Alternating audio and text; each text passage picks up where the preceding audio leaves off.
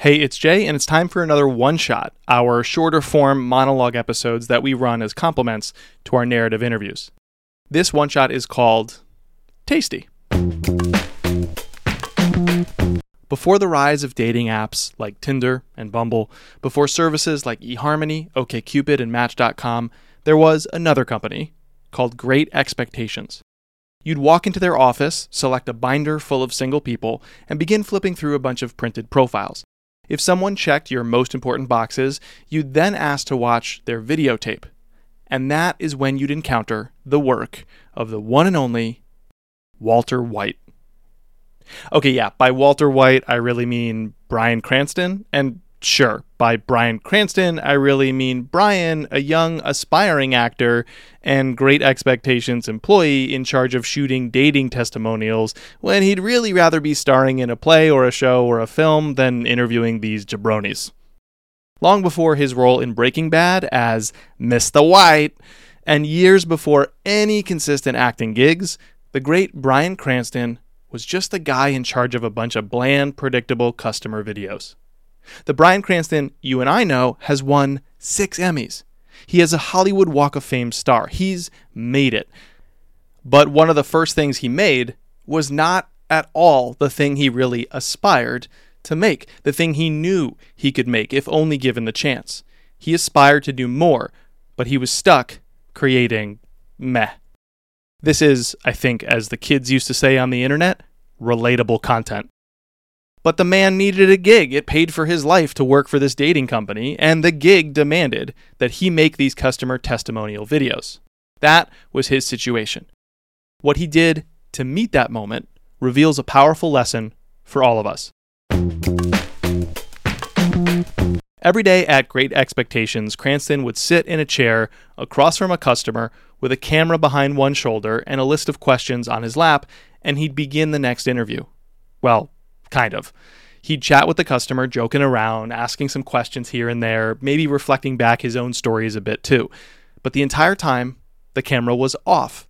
He wouldn't turn it on until he felt, in his words, the person's essence was real and alive. Eventually, they'd relax they'd laugh and, in doing so, transform into their true best selves. And in that moment, he would start recording. Remember, this was on tape, it was pre digital. He had a finite number of minutes available on said tape with which he could actually record the person. And forget about the simple yet fancy editing we can do today. For Cranston and for those videos, the first moments of actual recorded content would matter. And he knew it had to be great. It had to be them. By waiting until they were laughing and warm and personable, he ensured the first moment that potential partners saw from them would be the real person. So they'd laugh, he'd hit record, and they'd talk for a minute or two before he'd say, Good, we're done. Wait, they would say, I didn't get to share that I like to do this in my life, or I work here, or I'm looking for this in a partner. But Cranston would just smile and reassure them. It's not about that. It's about them seeing you as you are most of the time. That's what they want to see. How is this person going to act when I'm sitting across from them drinking coffee? Even before he was an accomplished actor, Bryan Cranston was an unbelievable success at his job. And why? Because he did the job with taste. So, what did Cranston actually do? And what is transferable to your work and mine? Well, to understand that, we have to understand this nebulous notion of taste. Taste is defined in lots of ways. From the dictionary, a few different definitions I found critical judgment, discernment, or appreciation, the ability to recognize beauty in something, and individual preference. Eh, those are okay, I guess, but sometimes knowing is different than understanding. Here's a couple more definitions from a couple of guys who are good at waxing eloquent about meaningful things from Seth Godin, anticipating what others want before they want it. And this next one is deciding whether something is beautiful or not through disinterested satisfaction. Merely contemplating the thing gives you pleasure. And that definition for taste comes from Immanuel Kant. And just for good measure, I also turned to Twitter, LinkedIn, and my membership, the Creator Kitchen, to ask people what they thought taste is. And here's a few responses that I liked. From Twitter, I got this definition from Nancy Harhut, the co founder and chief creative officer of HBT Marketing. Nancy says, The thing that people who disagree with you lack. All right, that one's more funny. I love it. Pithy, witty, uh, I guess somewhat like Twitter. Over on LinkedIn, you had someone like Amanda Natividad, who's also a Creator Kitchen member. She's the VP of Marketing at SparkToro, and Amanda said, Taste is an instinct for what looks or sounds good to a defined audience. I also like this definition from Jacqueline Schiff, principal at Podreacher. She said on LinkedIn, taste refers to personal preferences or inclinations. What do you gravitate towards? And then just a couple that stood out for me from many great responses from Creator Kitchen members. Um, Mia Quagliarello, she is the head of creator community at Flipboard. She actually hosts a podcast about taste called The Art of Curation. Here's what she says Taste is the insatiable pursuit of what speaks to you at an emotional or aesthetic level. It's developed to the point that others start to trust you too. So I really like that. Chris Fox, who's a thought leadership consultant and a member of the kitchen, he said, When other people like what I like and for the right reasons. And then you had photographer and creator coach Minnow Park. Minnow in the kitchen told me, Taste is what creates the gap between what you'd like to make versus what you're able to make now. Okay, all of these are smart from creative people who are smart, but I don't feel much smarter for them.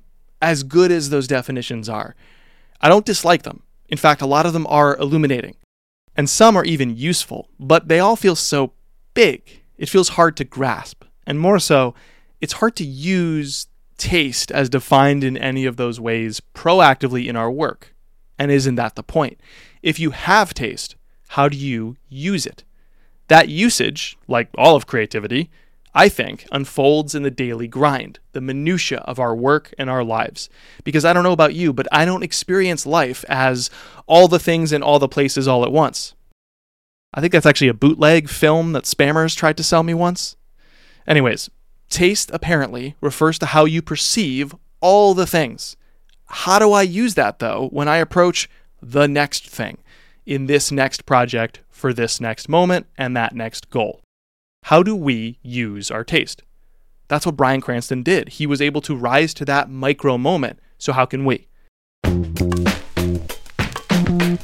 Well, I want to try this definition on for size. Just try it on and see how it fits. Here's how I would define it taste, the ability to decide what the situation needs next to get the result you want. The ability to decide what the situation needs next to get the result you want. How's that for size? I think it's nice and snug, really. I, I, feel good in this. Yeah. I might wear it right out of the podcast, walk around with it for a while. It's not that a master chef has taste in some kind of monolithic grand sense. It's that they can pick up a spoon, taste the dish, and then decide more paprika, a pinch of salt, less heat. They sample the dish, they sense what's needed, then they make it happen. You perceive, you assess, you adjust over and over and over. A chef can't activate their taste without tasting.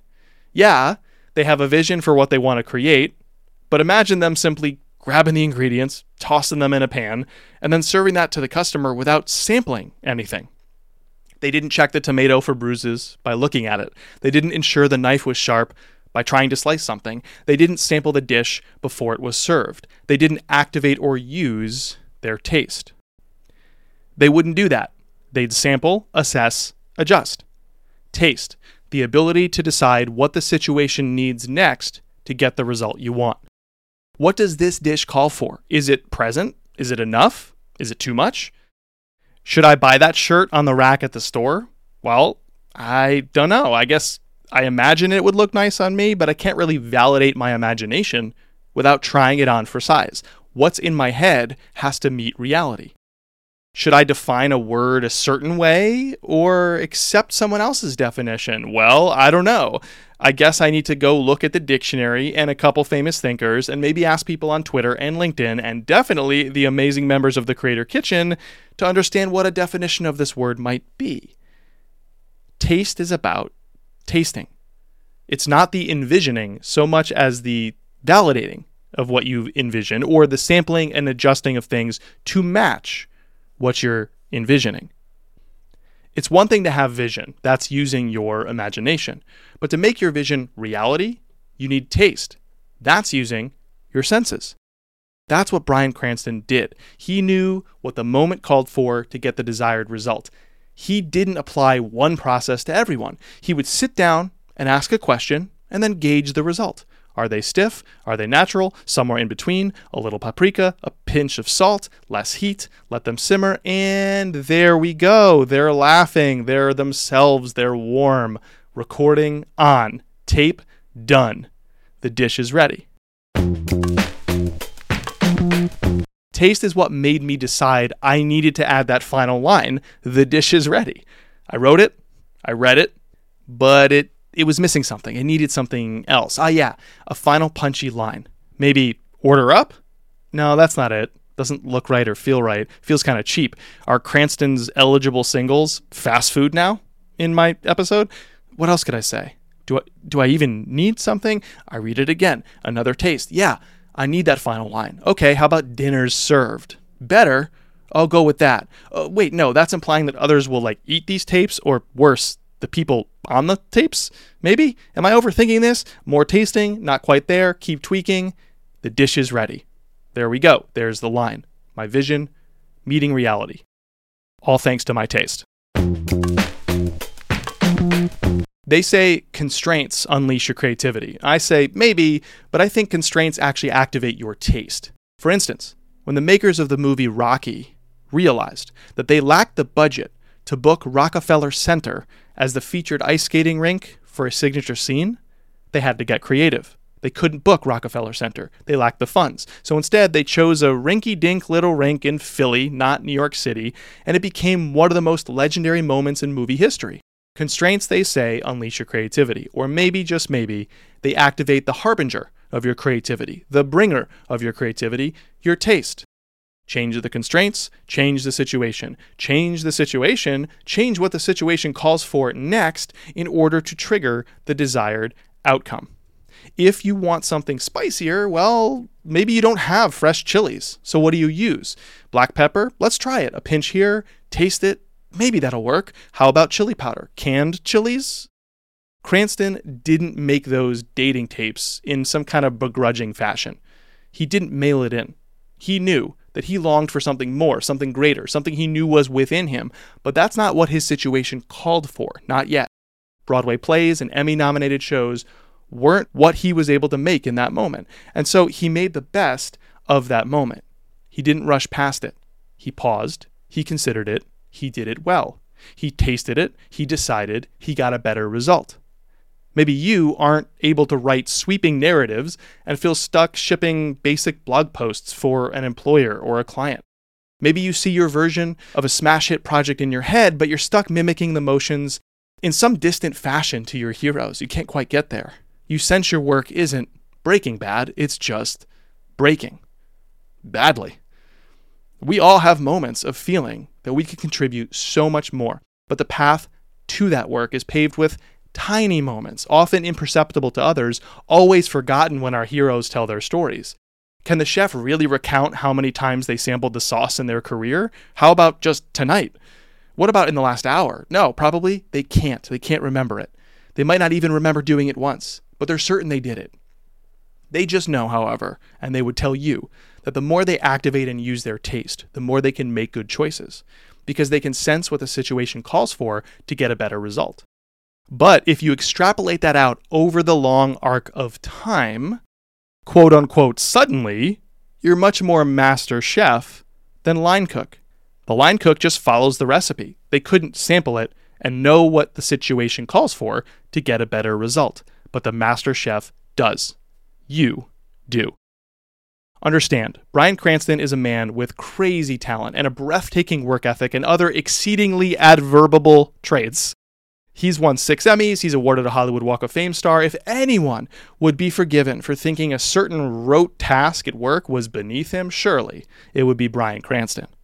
But he didn't think that. He rose to the micro moment.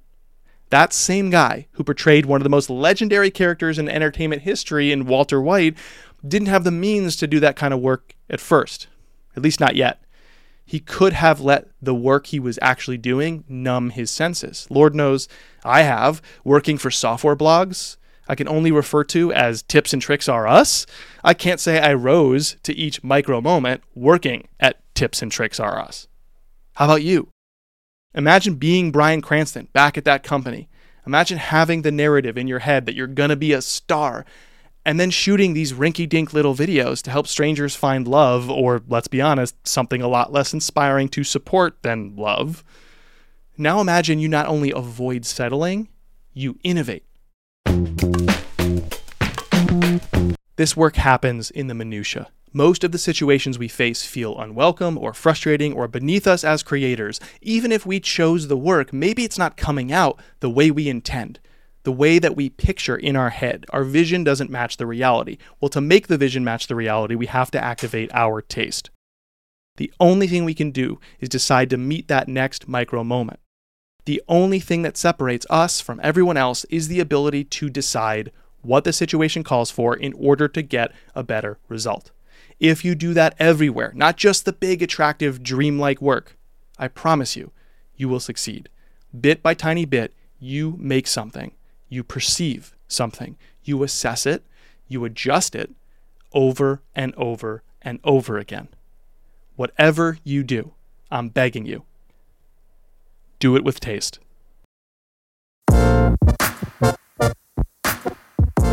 Thanks for listening. This episode was written and edited by me with production support from Ilana Nevins. If you're trying to become a better storyteller, wherever you show up, so that you resonate more deeply with others, consider the following three projects of mine to get better. First, my free newsletter. It's called Playing Favorites, and every other week I send a new idea to help you connect with others more deeply. Second, my coaching. This is where I work one to one with you, either in an ongoing, very integrated way, or in things as lightweight as one off calls, which you can book a la carte, or Voxer only audio memos. I have different packages for different people, working one to one with clients to develop their podcasts, public speaking, overall practices. Wherever my clients show up, I'm helping them and can help you become better storytellers. And then there's the membership that I run, the Creator Kitchen. This is for ongoing support, direction, accountability, and flow, and even behind the scenes videos in how I create all of my work. You can learn more about my newsletter, my coaching, and the membership at jayacunzo.com. I'm back in two weeks with a brand new episode of the show. Until then, keep making what matters. See ya.